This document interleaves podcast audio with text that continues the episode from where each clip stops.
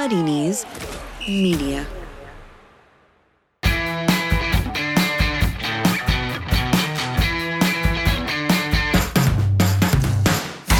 Hello and welcome to the Offside Rule WSL edition. It's Kait Borsay and Lynsey Hooper here. On the agenda today, the FA Cup fourth round doesn't disappoint. It's goals galore with no less than 61 scored over the weekend.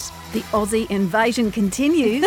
Very Do you like done. it? As Caitlin Foord's transfer to Arsenal is confirmed, and we're speaking to the departing Nick Cushing as he looks ahead to his final week in charge of Manchester City, and what a couple of games he's got to go out on. Joining us on today's show, singer, songwriter, record producer, and big football fan. Hello, Shura. Hello. Now, It's this great is a to have you known- in. Yeah, and, and this is a little known fact. You're not just a football fan. You played with Manchester City until you're about 16. So much of your young years, or many of your young years, were spent knocking a ball around. This is a very interesting fact indeed. Just tell us a little bit about how it, how it worked with your life at that time. Um, well, I think when when I was a kid, bizarrely, my, my dad hates football. Okay. Absolutely hates it. And um, he had two sons and a daughter, and he spent a very long time, put a lot of effort into making sure that his sons would not play football, enjoy football. And kind of, I got to about seven, six or seven years old, and he had a girlfriend at the time who was a big West Ham fan. And I sort of got became curious. And uh, at about that age, I turned around and said to my dad, I'd quite like to play football. And he was like, Oh God, I did not see this coming because he spent so much effort kind of preventing my my brother. How brother. did he do that? Was it because he just shoved rugby at them, or No, I mean he doesn't like sport. Oh, full stop. I think the only thing that he watches is Wimbledon. He's just not a kind of sporty guy at all. And yeah, so I I kind of at that age started playing, and I kind of was a mass, massive tomboy. So it didn't even ever occur to me that this was something maybe that Yeah. girls weren't or didn't do, or I just sort of ignored all the all the weird looks I got from boys at my at my school. And and actually, I, I for some reason, I think maybe because I'm very competitive, got quite good. And I ended up playing in kind of tournaments in, in primary school, you know, in mixed tournaments, and, and was scouted at kind of the age of eight or nine by Wow. uh, Manchester City. For, for Manchester City. And Yeah. We'll talk more about your career um, a little later on, but I just wanted to find out what your kind of key defining, whether it was positional, whether it was a move or not you had. How would you sum up you as a as a youth footballer? Which bit of the game was your forte? Do you think? Um, so I was famous for something that I wouldn't be able to get away with, I think, in today's game, which is uh, the slide tackle. oh, yeah, Yeah. it's dying. Yeah. Sadly, but also it's a good thing because, you know, if it goes wrong, it's pretty damaging to another person. But um, yeah, I was, I have to say, I always got the ball. That must have hurt on those primary school playgrounds. You know, I know I did. Well, I mean, my knee at the moment is covered. I mean, I, I'm playing again now for, for the first time in a while, and, and I have to say, I, I had forgotten how much pain you end up being in if you do end up on the floor, especially on the kind of turf and stuff. But I didn't slide on the concrete. No, that would have been. Uh, Horrendous. Can I ask you briefly? So, uh, before we come on to your career a bit later on in detail, um, you, you know, there's Chelsea Grimes, footballer, music, Monkey DJ, likes music. There's this music link in women's football. There seems to be quite a few examples. Yeah, Georgia as well. I think plays. Yes. plays football. Yeah. Why do you think that is? You know what? I have absolutely no idea. Um, but I. Do you know what it could be? It it could be that unlike my generation, I'm I'm 41 sure is what Yeah. 28 or so. Yeah.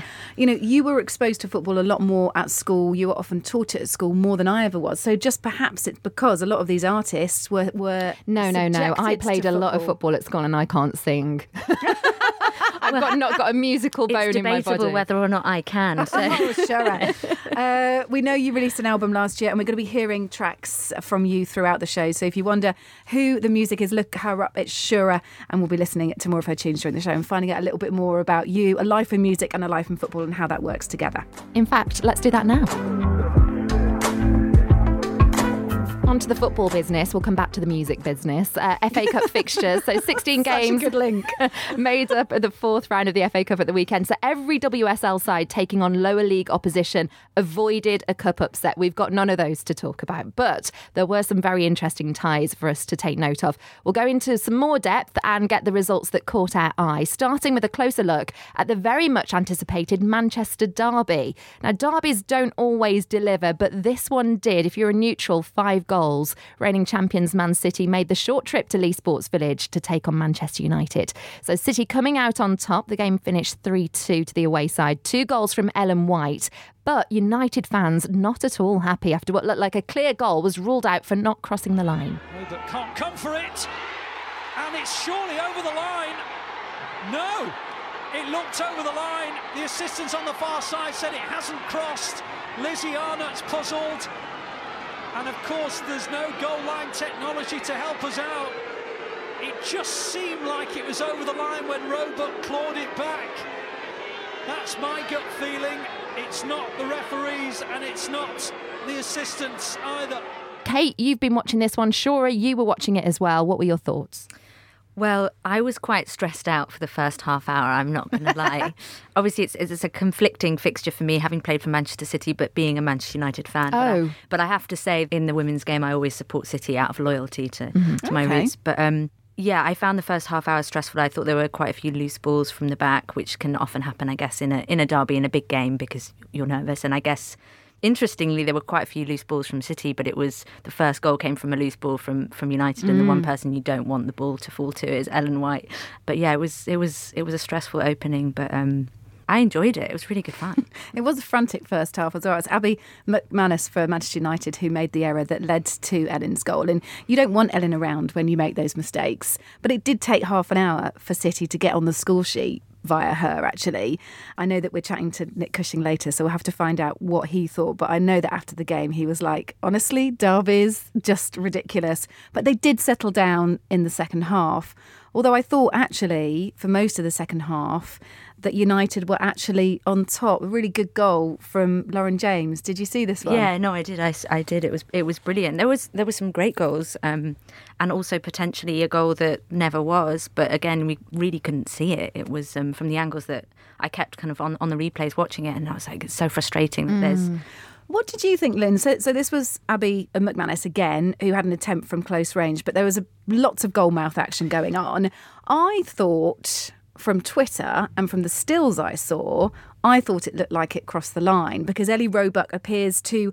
I mean, look, maybe she receives it over one side of the line and then bundles it back into the goal. I don't know, but there was definitely a little bit of movement and it involved Ellie Roebuck's hands. It, it did. The thing is, she was quite clever. I don't know whether intentionally, but because of where her arms are, you can't actually see properly Can't whether the tell. ball has fully crossed the line or not. And that is the definitive rule. And the problem is, as well, without goal line technology, without the proper cameras that are on the goal line, if you're taking one from anywhere else, the angle can be deceptive. We've seen it time and time again in different examples in the men's and women's games where you, you could have a, a- goal that's clearly over the line in one picture and then from another angle it looks like it isn't. So it's so difficult. My gut reaction was that i thought it might might have crossed the line because because of reactions. You look at different players reactions but i Look at do think faces, that yeah. ellie roebuck was very quick to bundle it back over Yeah, I mean, the first thing that I always look at is is the goalkeeper and the defenders of the of the team who might have conceded, and I think normally you can sort of tell if a player is like trying very hard to not draw attention to something it, that can sometimes be an indication of the fact that they know it's a bit like kind of when someone fouls someone and they're ve- suddenly very quiet and don't kind of really try to pretend like it didn't really happen It's a Um, giveaway, it sure is. The the only thing that did surprise me was that there were some protests from Manchester City players, but it did it didn't feel like everyone was in uproar about it. Whichever way it went, I think United will feel sore. Well, do feel sore. I think that's safe to say after Casey Stoney's comments after the game. And fair enough as well, actually. They had more shots at goal than City in the game as a whole and, you know, definitely took it to them. Uh, I think there's a lot more attempts nowadays in the women's game across the board for bits of flair, bits of creativity. We saw that back heel, The Demi back Stokes heel, was yeah. involved Yes. in one. And I'm, I'm loving seeing that in the game because I think the thing that you can't dispute is that the skill base of women's players is so lovely to watch. And it might not be quite as fast as, as what the men can play sometimes, but the skill factor Yeah. is there. That's sort of understandable when the level of investment in in the women's game isn't isn't as high. Oh, and Like, how far behind we still are. Yeah. Yeah. everyone still thinks, you know. I mean, just to take it back to you know, rather, you know, this is not talking about the skills at the moment, but just look at the camera angles. Look at the fact that we are debating that goal. Okay, goal line technology. I think that's a, we're a long way from that in the women's game. But one thing we know we could do that that's not going to be excruciatingly expensive is more camera angles or better camera Mm. angles. Like. I was very frustrated watching the game that that was all, Because you, could- because all you we couldn't had. see it properly. Yeah. yeah, yeah. yeah. and often you see these games and there's just one camera. And Yeah. I mean, you can't really get over Or it. you can't watch them at all. I mean, I had a friend tweeting that um, you know there were eleven games kicking off and not one you you couldn't watch a single it was one. it was incredibly tough. I mean, I saw highlights on the BBC of the Manchester derby. There were little bits and bobs floating around on club websites, etc. But very, very the cup poor. competitions in particular are the ones Yeah. that I think suffer and Yeah. are ignored and also more. at this stage as well, when when when the WSL sides come into it, the FA player I think should have perhaps been across a little more, or at least spoken to clubs to try and get a bit of highlight footage together. But there is um, a big glaring hole It's in sad the FA when- players' yeah. website these matches are meant to be. It's sad when the only way you can sort of watch a game is a live stream from the fans' Twitter account, Yes, you know, or, just, or a fan just who's literally looking at a random journalist's. I mean, I mean, I was at the Chelsea game yesterday, Charlton Chelsea game, and I.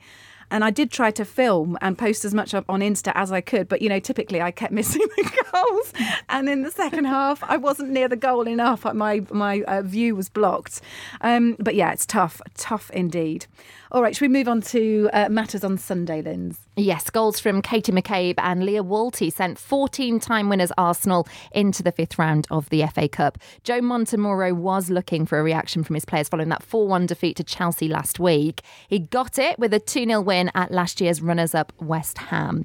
Now, Matt Beard did opt for three centre backs with this one. England under 20 captain as well, Grace Fisk, joined in December. She slotted in alongside Gilly Flaherty, and I thought she impressed actually. Yeah, she's a good signing for them. And I think it's basically interesting how he packed out defensively for this one. How did Arsenal look, Linz, after that defeat to Chelsea? Because this was really imperative, wasn't it, for them to get back on track? It was, and I, I think he got the reaction from them that he wanted. Both goals, very good goals, nothing by chance about them. It was a very structured performance. McCabe, that was her first Arsenal goal, and what a volley it was. So uh, she she really excites me. In fact, this Arsenal team from front to back do. The 4 1 defeat to Chelsea, I think, is a little bit of an anomaly if you compare the rest of the season. I thought they got straight back to where they were before. It is when they come up against sides that the Manchester Cities, which they will do in the Conti Cup this Yes. week. And then again in Um, the WSL as well. Yeah, that those are the real challenges now. Is is against the Manchester Cities and Chelseas, and and who is the better? But here, I thought it it was pretty standard um, stuff from Arsenal, and yeah, I don't think that West Ham ever looked really like they were going to score. Well, on to the game that you were at next, Kait, because you were at Charlton, your local club. Um, they got beaten 4 0 by Chelsea. I think you went there half expecting that they would get beaten. But in terms of performance, what did you make? Well, this was a lovely FA Cup tie in that I took my other half and I took my two kids along as well because, you know, if you've never been to the Oakwood, it's the home of VCD Athletic, proper depths of Southeast London. It's in Bexley. It's a great ground to go for if you want a burger, if you want to make sure that you are, you know, heads up close to the action. There's a little stand there as well. And, and actually, to be fair, I think there were more Chelsea fans than Charlton fans at this one. 944 in attendance. I think it's just over a thousand for a sellout. And the sort of club had been warning about the fact that tickets were going quick, but not quite the drubbing that you might have expected. You know, Emma Hayes rested the likes of Sam Kerr. There was no G, no Erin Cuthbert. And I don't think we were really kidding ourselves that they were going to be there, really. Beth England was on the bench. But Charlton played well, defended well in the first half. You know, they went into the break, uh, Chelsea only 1 0 up, and that was really down to the resoluteness of Charlton. There was an early sub, so Guro Reiten on for Ramona Bachmann. That happened at around 30 minutes, and that made all the difference, actually. Until then, Chelsea were really struggling to link up. They, they looked like a bit of a team of misfits, which is probably what they were. They hadn't had a lot of playing time together. Then in the second half, different story, really. Three goals in the second half. There was another one from Drew Spence. She was uh, the player who'd scored in the first half, and two from 16 year old Emily Murphy. This is a great story. She's an academy graduate at Chelsea. She made her first competitive start for the senior side after scoring in the Conti Cup a few weeks ago.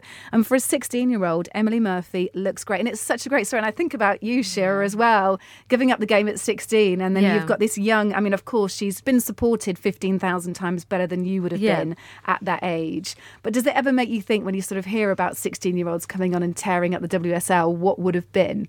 Actually, the, my first thought that I have is that I'm so happy that that's possible. Yeah. For someone else, I, I, definitely, yeah, I get, I do get emotional. I remember actually when the it was the Women's World Cup and and um, you know it was everywhere, and my dad had said to me, "Oh, it's a, you know, it's a joke." He sort of said, "Oh, it's a good thing that um, you know women's football wasn't as big back then because you probably would have ended up being a footballer." and I remember you never won of, him over then. no, no. He, the thing is, he he secretly loved watching it now with me, but um, but the, but the, the weird thing is, is I I paused for a second and I did I found myself tearing up. And I said to him, just sort of, I would have loved to have been a footballer, actually. And, and just, it's probably the first time that I'd ever sort of said that out loud. Yeah. And, and I think I was just maybe a little, it was just a bit too early for yeah. me. But I can still play now. Yeah, there you go. That's it is not thing. too late. Um, so an exciting one 16 uh, year old Emily Murphy for Chelsea. Final score uh, 4 uh, 0 uh, to Chelsea, who advanced through to the fifth round. Durham next. They were away at Bristol City. This one had all the makings of a cup upset because it went into added extra time. Durham quarter finalists in each of the last two seasons. They were the closest non-top flight side to actually nearly go through. Uh, they took bottom side Bristol City to extra time before bowing out to a Katie Robinson goal for the hosts. I have to say as well that Bristol did nearly score another in that added time period, so it was ne- it was nearly two 0 in the end. But once it was done, it was done. Yeah, that was it. It was done then. But at first half, really lacked chances from both sides. It was all about the second half, that one. Fair play to Durham as well.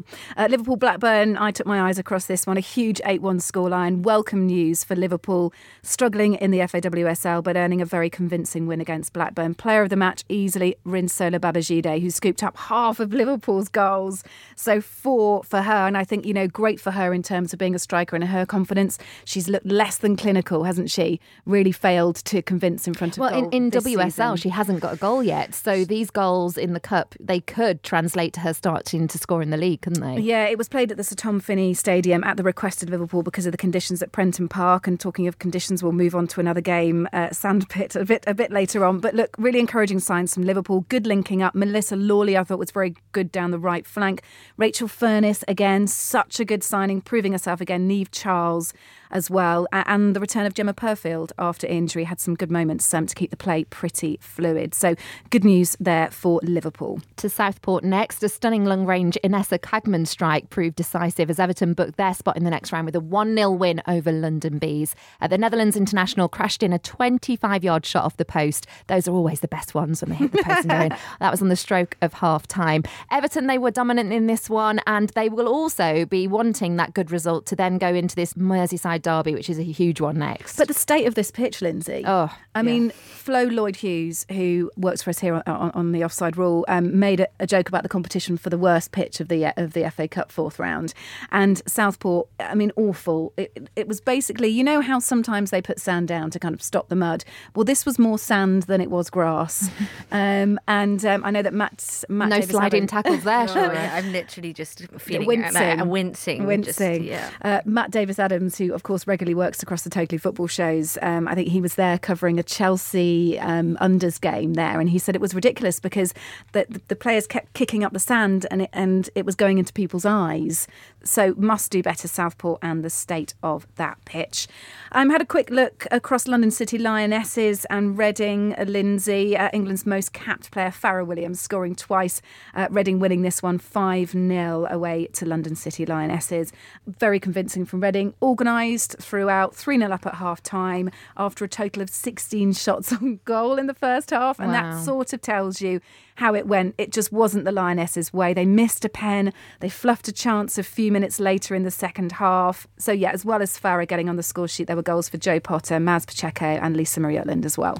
The FA Women's Super League account on Twitter actually put out some stats to do with Fara Williams. Um, you're nodding along here because you just know what sort of player yeah, she is. 128 appearances, 66 games won, 39 goals scored, 27 assists, and 244 chances created. She's a blooming hero, isn't Not bad. Yeah. I'd be happy with that. yeah, I would. I think I would as well. Could have been you, Shura, that's all I'm oh, saying. Don't. Let's go on to the rest of the fourth round ties. Ipswich, the lowest ranked team left in the competition after fellow National League Division 1 South East side Billericay Town lost on penalties at Lewes.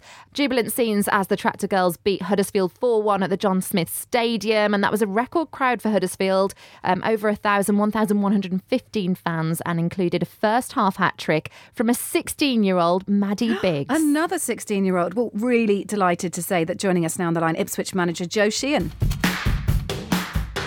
Congratulations, Joe. Just tell us about this great win for your side. Thank you very much. Yeah, a wonderful day for us and an excellent occasion that Huddersfield hosted um, in terms of obviously playing at the John Smith Stadium and uh, yeah, really good crowd present and uh, yeah, delighted to get the win and be in the hat for the next round. For those now hearing the name Maddie Biggs for the first time, I mean, they wouldn't have heard it much much earlier. She's only 16. Tell us about her and what people can maybe expect from her as a player in the future.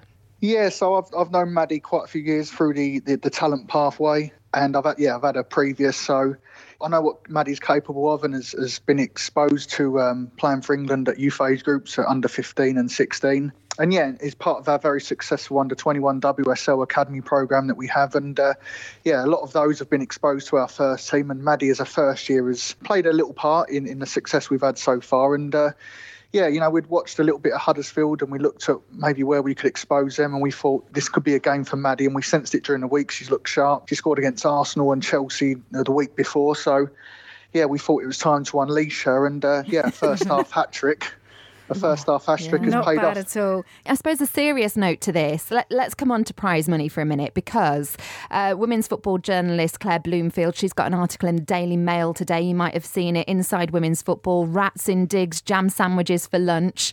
Uh, the big three aside, few clubs are paying women players more than £20,000 a year. Of course, that's not even anywhere near your facility, but prize money for you for that one, £2,000 for winning. And when you look at the, the men's teams in comparison, of course, you're absolutely dwarfed by the, the difference in prize money. Is, is that something that irks you? It does make things difficult. I mean, you know, we, we had a situation um, in in a round against Chichester where I think um, you know prize money was significantly less than that, and mm. you know when you're forking out nearly a thousand pound for a coach, you know the staff are voluntary, the players don't get paid any expenses. Um, it's a long old day out for something that could potentially cost you more than you're actually getting Yes. back. So yesterday, obviously the prize money yesterday was two thousand. Um, the, the FA, because of the distance and I think the round we are in, contributed to the accommodation and the travel costs. So that that's good started to help us a little bit. Yeah. that's that's that's really helped. Um, it allowed us to prepare how we wanted to prepare. But yeah, it, it's it's a tough one because you know the, the the money is significantly less. Yeah, the men's team's got 180,000, which is not really what you want to hear. It doesn't. it's not. yeah, that, you know, but- I think I think that the, the way the game is is going, I hope, I'm hoping that you know with more you know investors and more Yeah. sponsors and more partners that you know the more people will start coming in and the quality will improve and hopefully that will Yeah. that'll end up with more prize money. Have your players played in front of a crowd that size before? Um, well, it, it's funny you should say that because we briefed at the start of the game yesterday, and we, we honestly felt that you know we've we've we've got probably seven or eight of our players that are under the age of 18 that have have been involved with England across the talent pathway. So we know we've got players that have played for their country in big games in other European countries. We know that we played Norwich back in September in front of nearly a thousand on a Wednesday night that a lot of our players played in. That a lot of our men's first team manager was there. A lot of the key stakeholders at the club were there, and, and there was an element of pressure with that because I'd say 90% of the crowd had never watched women's football before. So that game to us was as big as we'll ever play in, really, because we had to perform that night, you know, in front of uh, against our rivals, in front of a lot of people. That was a big game for us. So because of that, we almost feel that every game we now play is is is, is not really going to match up to that in terms of the expectation and the pressure and the crowd and the, the rivalry. So That's mm-hmm. interesting. yeah, we, we, we actually felt that yesterday was, was was just another game, and we looked at our players at breakfast yesterday in the hotel, and they did look incredibly relaxed. So yeah, you know, it, it did feel like it was just another game to them. We're recording just before the draw is made. I'm just wondering who it is you would like in the next round. Yeah, well, looking at it, I mean, I think Billericay are in our league that, that come close to beating Lewes yesterday. Um, so that that in mind, you know, maybe they're a team that you know we've we've got a good chance against. Ooh, um, perhaps. What about a Um, big side, Joe? Is there a little bit of you that would like to come up against a Manchester City or an Arsenal? I think Joe's clearly Yeah. telling us there he, he wants to go all the way. well, it's it's funny that because um, say uh, I think like most you know 16, 17 year old girls go to the final year on year, and it was funny actually that when the ticket promotion went out last year, none of our players bought tickets, and they said we, we're going to try and get there first, and if we don't. Then we'll buy the ticket. So six games later, I'm starting to wonder if, uh, if maybe they're right.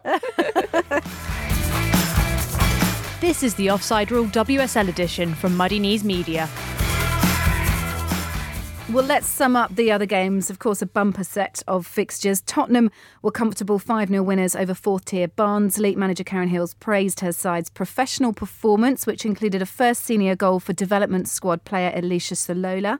It was also plain sailing for Birmingham. They won 3 0 at Sheffield United. That included a brace from Harriet Scott. Not so easy for Brighton, though, Linz. They suffered a late scare, but managed to hold on to beat Championship leaders Aston Villa 3 2. Championship side Leicester had the better of National League Northern Premier side Burnley. A 3 1 win for the Foxes in that one. Well, it was a battle of the Northern versus Southern National League leaders when Sunderland hosted Watford. It was Sunderland who came out on top, beating the Hornets 2 0. Meanwhile, Crawley Wasps took advantage in their absence to go top of the table. So, a bad day all round for Watford on both sides. Coventry United have been inconsistent in the Championship recently. Uh, they got a 4 1 win over fourth tier Southampton women. It's the side affiliated with the men's club. And the game was played at St Mary's, the first time the women's side have played there in front of just over 4,500 people.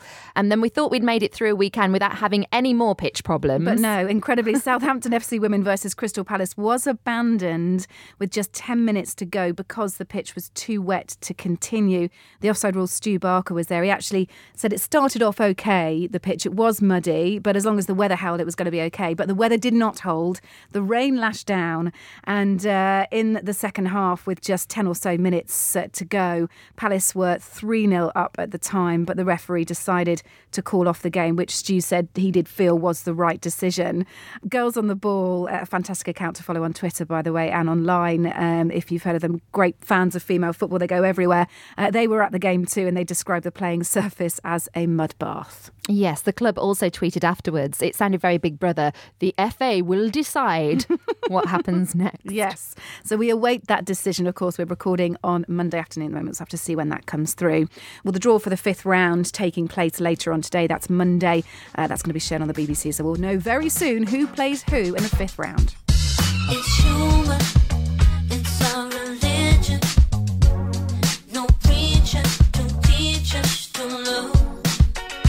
The dulcet tones there of Shura, um, and more music scattered throughout this podcast, and we're going to bring it all back to you again now uh, because we want to know more about you as a musician. We found out about you as the footballer, um, 16, deciding to leave the game. How did music come into your life from that point? Well, I actually think music was partly responsible for my having left the game because the one thing that I, growing up in Manchester, um, that was kind of horrible about playing football was having to go out on very early on a Saturday or a Sunday morning in freezing cold conditions and being told to wear shorts and a t-shirt. And um, when I picked up a guitar about age 13, I realised that suddenly once I, you know, once I learned a few chords, that rather than freezing to death on a weekend, I could stay inside and just talk about my feelings in pyjamas. in my pajamas and, and be warm and also that I wouldn't have to go into school on Monday morning hobbling with kind of various straps on my ankles and all that sort of You so I must just have had very sore knees after all those sliding tackles. Like it just, Yeah. just when the when the top of the skin comes Oh, off. yeah. Do you know what? Yeah, horrible. I mean, I never did not hobble on a kind of Monday morning. I kind of it was a joke in at my school that I was always kind of injured. Um, Did you not have the, you know, from plucking a guitar though, did you not have your fingers? well, uh, calluses at the end of your fingers compared to kind of half your knee skin being kind of shorn off by astroturf is it's no comparison. it's not really yeah. So you're a performer, you sing, you're a music producer, Mm. um, and you write your own music as well. Where's the where does the inspiration come from, and has that been the same from an early age, or how has that evolved as you've gotten older? I, I've always written kind of from personal experience. There's lots of people who, I mean, it's quite common to, to sort of write about about your life. Um, I've always found it easy to do it that way. So I, I normally normally going through some sort of emotional turmoil, and then I'm like, oh great, then I can have a song. Um, but uh, I've been So it's so it's actually easier to write. Sorry to interrupt. Yeah. If you're Miserable. if you're going through. Okay, If you're so, miserable, so yeah. We all is know that from Alanis Morissette, don't yeah, we? Come on. exactly.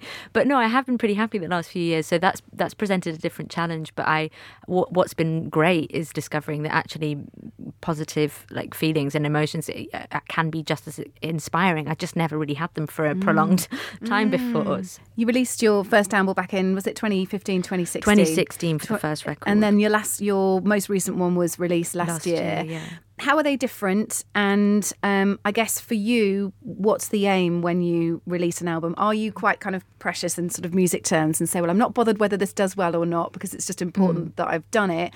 Or is there an aim? Do do you have to think about commercial stuff as well when all this is going on? Um, I think there's enough people working with you whose job it is to worry about that stuff that it's great not to. Yeah. Um, I think the, the most important thing as as a as a musician, as a writer, is to create space for yourself to be creative. So I try not to. I mean, of course, we you know we do think uh, you know we think about stuff and and worry about stuff, but I certainly didn't go go into music to make an awful lot of money. Yeah. Similarly, I didn't play football to make no, an awful lot of money. So I'm I'm I'm not driven by kind of Yeah. commercial success. I, I, I am driven by a, a need to sort of express myself in a way that is fun.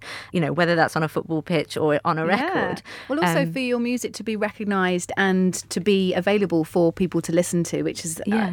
I guess, the, the great thing, thing about having so many streaming services and Yeah. so many different ways that we can consume music, whether it's through iTunes, whether it's through Spotify, and you know, you've you've picked up a fair bit of recognition along the way as well. And also, the first song that I ever released kind of had this viral music video. So, I so th- for me, in a way, like I had more success with the first thing that I ever released than I ever dreamed of having over an entire career. Yeah. So that was quite nice. Why me. did it become viral? I just think that it was a, video of you know all my you know quite attractive friends kissing in slow motion. so I think people were just like, oh, I'll watch that again. And you edited this video, Yeah, I- yeah, So yeah. Shura is also a video editor. Uh, well, all I'm used to be. thinking is sex sells.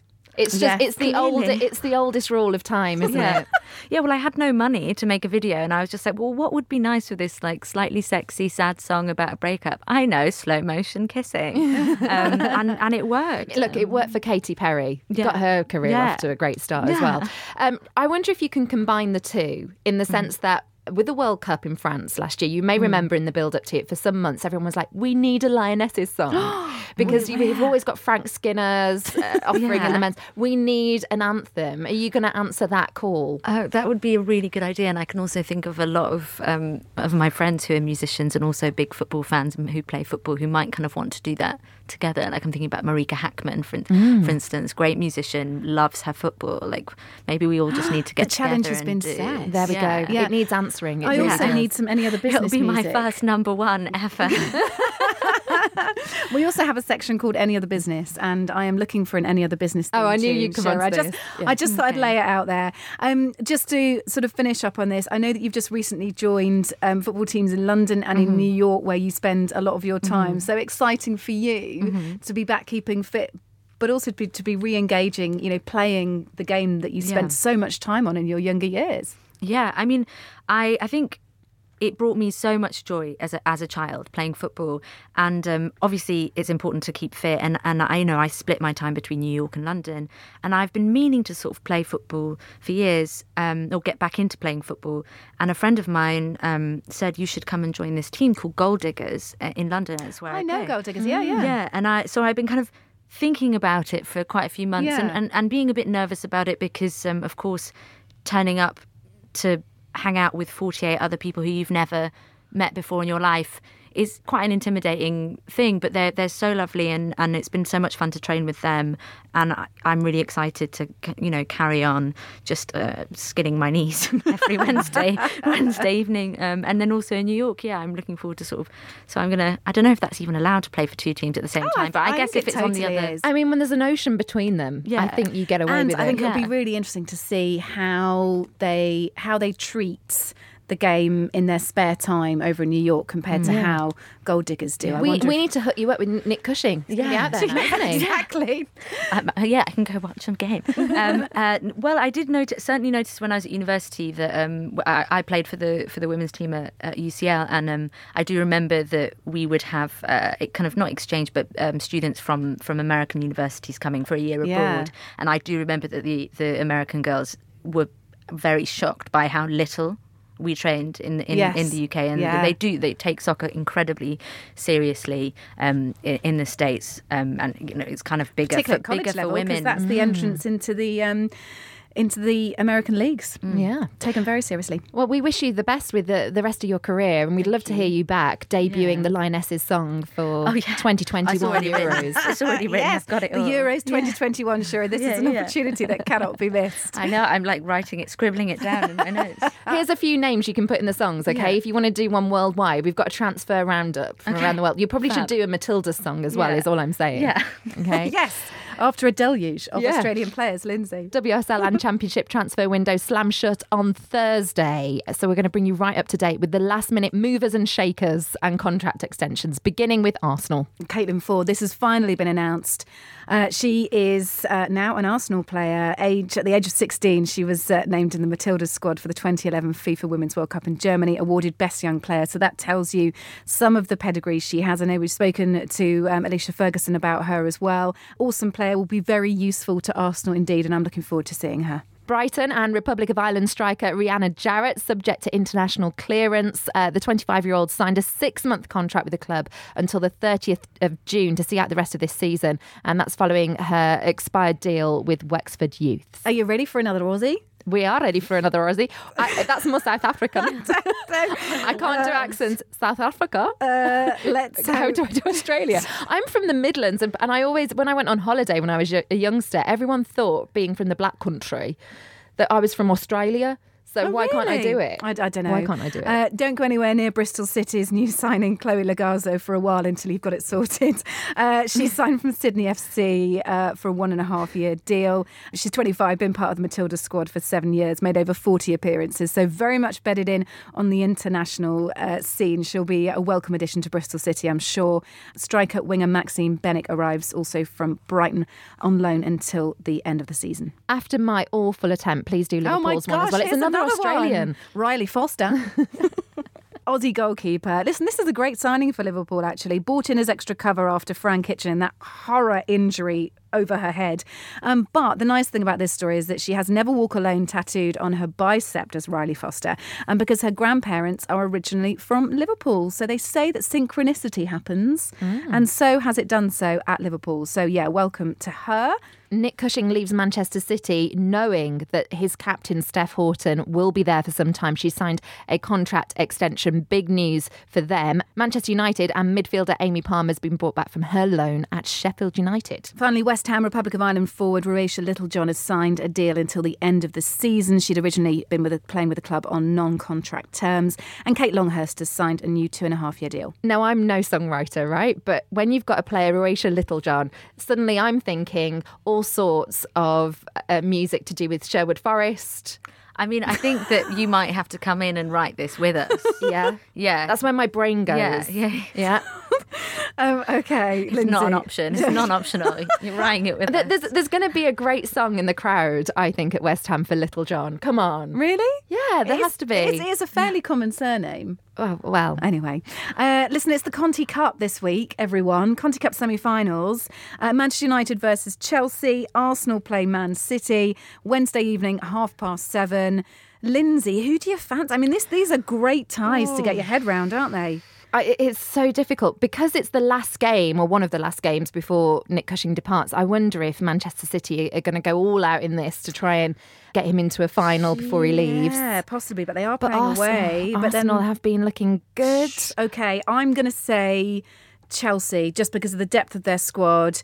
Um, a lot of their key players were rested at the weekend, of course, when they came up against Charlton in the FA Cup. So for me, I can see Chelsea making their way through against Manchester United. Mm, I think it might be a Chelsea City final. Oh, Shura for you on these Conti Cup semi-finals: Man United, Chelsea, Arsenal, Man City. I mean, as a as a former City player, I think got I to have go with that uh, one. yeah, I've got to go with City. Well, one man, of course, who's going to be all across it, Manchester City women manager Nick Cushing. He leaves to take up the post of assistant manager of MLS side New York City at the end of this week. It's his final game this weekend. Let's have a chat. So let's talk about your final week then, Nick, in uh, in Manchester. How are you feeling about it? Yeah, I'm, I'm I'm excited because we've got two you know two games that we wanted to be involved in at the start of the season in the sense of we're nearly in February and we've got an opportunity to get into the League Cup final, which is the first trophy that we play for, and you know we can go three points clear at the top of the league if we beat Arsenal at home, but. You know, we know that they're going to be incredibly difficult games. We know that we've beaten Arsenal in previous seasons, but we've also been beaten by them. And obviously, being the last week and the last two games that I'm gonna I'm gonna do as the coach of the team, it's probably gives us a little bit more, me personally, a little bit more motivation to try and make sure we get two wins. But for me, it's about making sure the team's set up to go and achieve what we set out at the start of the year, and that's win trophies. And you know, Saturday gives us an opportunity for the draw this afternoon, and then obviously Wednesday gets us into the final of a cup that we hold, and then you know the big game at home and the league game. I think either whatever happens on Wednesday, Sunday will be such a big game. It is a huge game. You're sitting top of the WSL at the moment, Arsenal in second. And of course, it would be lovely for you to leave the club with your side top of the league. That must be just a small personal ambition of yours before you go. Yeah, of course. I mean, you know, uh, we've had so much success over the last six seasons, and I've met some incredible people. I've worked with some brilliant staff, and we've developed Manchester City Women's from not ever playing a game into to where it is now. And you know, of course, the objective for me is to make sure that we leave the club in a place, you know, where the next manager and the, the players that are here can continue to be successful. And you know, I feel like I've I've left the club with, a good foundation, irrelevant of what happens over the next seven days. That you know, we've put the foundations in for a club that can go on and be successful in England, can go on and be successful in Europe, but. You know, of course, I want to win the last two games because you know they mean so much to the team. It's been an absolute pleasure, Nick, covering uh, the majority of your career in six years at Manchester City. I've seen quite a few uh, different league titles handed to you and cup competitions, and I've even seen you running down the touchline when you thought that you were, you were going to become a father. Um, and there, there was lashings of rain that day. There's so many things that I'm sure you look back on, but in terms of standout memories, uh, what what would you say is is the overriding one? Um, I think there's two really. I think the first trophy in 2014 was incredibly important. When I reflect now, it was incredibly important for the club, for the belief, for recruitment of players for 2015, for Champions League qualification the following season. That trophy really was the catalyst for that. But then also, you know, 2017, leading team out at Wembley. Steph Houghton, Manchester City England captain, led the team out with my my eight-year-old son Harry, and we went on to lift to lift the FA Cup, which is such an iconic trophy and such an iconic stadium. It was definitely a, a, real career highlight of mine. Do you know, I met you when uh, we were we were doing the um, inaugural WSL one and WSL two launch. I think it was over at BT Sport, and we actually hadn't heard too much about you, Nick, uh, although you'd been at the club for some time beforehand. And I think it's safe to say that you know, about six years on, you've thoroughly made your name in English women's football, um, and you're of course heading across the pond now to New York City to the MLS and the men's game. What challenges do you expect, both personally and professionally, when you head over?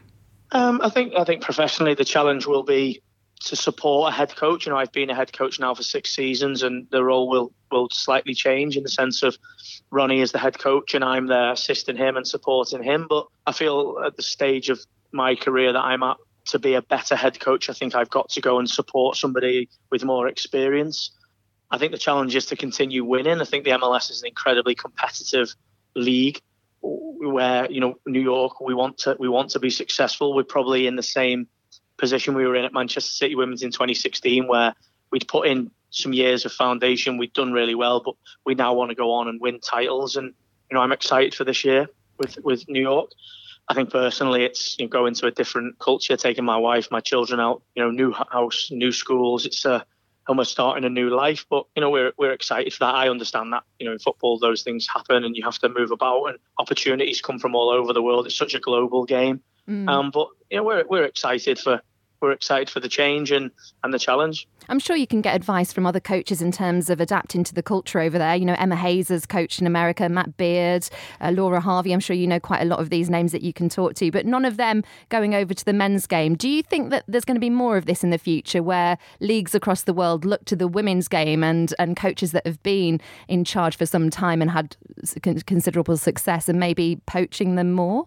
Yeah, I mean, I, I think for me, coming to Manchester City Women's from the boys' academy was never. I never saw that as a negative. I never had a, a, negative perception of that. It was a huge opportunity for me, and you know, I would I would happily come back from New York uh, in the future and, and be the head coach of a women's team. You know, I I've thoroughly enjoyed it. I don't see any difference in coaching in the men's or the women's game. I see myself as a coach. You know, I've been asked multiple questions when I was in the job of, you know, do I feel I'm blocking the pathway for female coaches? And now I'm going over to the men's game. I'm getting asked, you know, am I leaving the, the women's game for the men's no game because the men's game is better? So, yeah, I, I, I- I do think that as a as a, a football club, whether it be men's or women's, I think the aim is to look for the best person. And there's some incredible coaches in the women's game. I actually spoke to Emma at length about New York. She lived in New York for seven years when she was over in America, and she's helped me a lot. And you know, I think whether it is the men's or the women's games, like I say, I think there's some very very good coaches. And you know, for me, it's about trying to become the best coach I can be to either return to the women's game or continue on in the men's game. Nick Cushing there. So let's have a quick look at next weekend's fixtures as well. And his final game, Manchester City against Arsenal, level on points, separated on goal difference and by just one goal. Liverpool play Birmingham 10th versus 11. Whoever wins this could get a cushion away from the relegation spots. Important game. There's also Brighton against Everton, Chelsea v West Ham, Chelsea poised to take advantage depending on how City and Arsenal finishes. Reading play Manchester United and finally Tottenham host Bristol City. Let's move on to any other business. Podcast.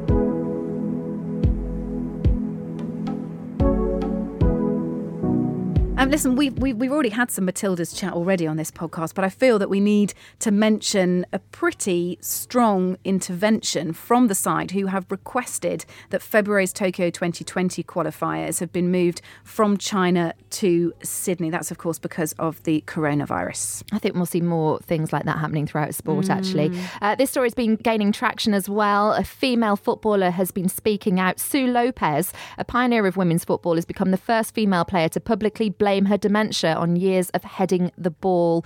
Could open so many different uh, studies, yeah, couldn't it, this? yeah.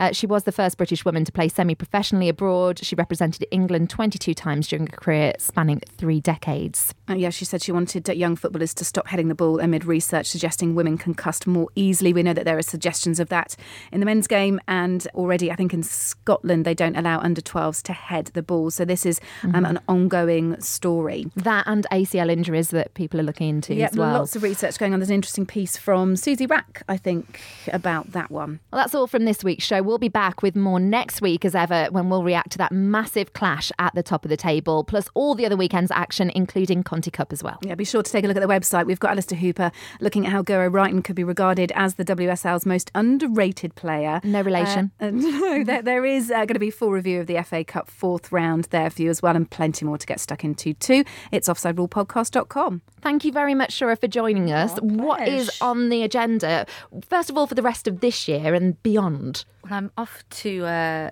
Thailand and Japan at the end of this week on Thursday for some shows, which is pretty exciting. I bet they love you. I in bet Japan they're as a well, great 'cause you've Kind of audience, got, yeah. I've never been. Oh, this is my to first time Japan? going to Japan, so I'm I very think it'll go well. Yeah, I'm, I'm super excited. I'm le- slightly sad that it means I'll probably miss two weeks of training. Um, so I I'll like have to, this now, yeah. Yeah. no, I'm really into it. I'm like, I'm, I can't believe that I haven't joined one one sooner. It's well, really, there you well, go. You Never are- too late. You are. Hotel gym for you. Yeah, Just have Yes. to Yeah. sit around the gig. just ask people to bash my knees for me, just to simulate, you know, a week's training. Uh, well, if you have been enjoying Shura's music, do look her up. S H U R A Shura. You can find her on most places that you can download On- music, and please in do. most places, somewhere. Yeah.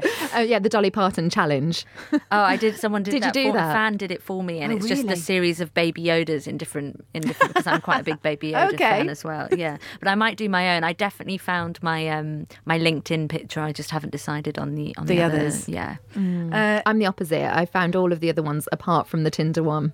yeah. I, I haven't even looked Yeah, I, I I feel like this is too much of my time needed. The thing is, the Tinder one, it, you could you could just find the best picture of you. Which I is have what got a would- Tinder one actually. I've got one where I'm stood on a table Yeah. dancing. Would be perfect, wouldn't yeah. it?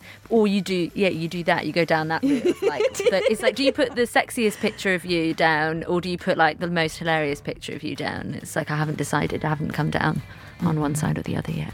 Uh, well, it's been such a pleasure. I'll work have on yours, Kait. thank you. It's been such a pleasure to have you on the show, Shura. thank Good luck. you. Thank you very much uh, for sharing this week's show with us. Listeners, we will speak to you again next week. You've been listening to the Offside Rule WSL edition, a Muddy Knees Media production. For sales and advertising, please email sales at muddykneesmedia.com. And for more from the Offside Rule, head to our website, offsiderulepodcast.com.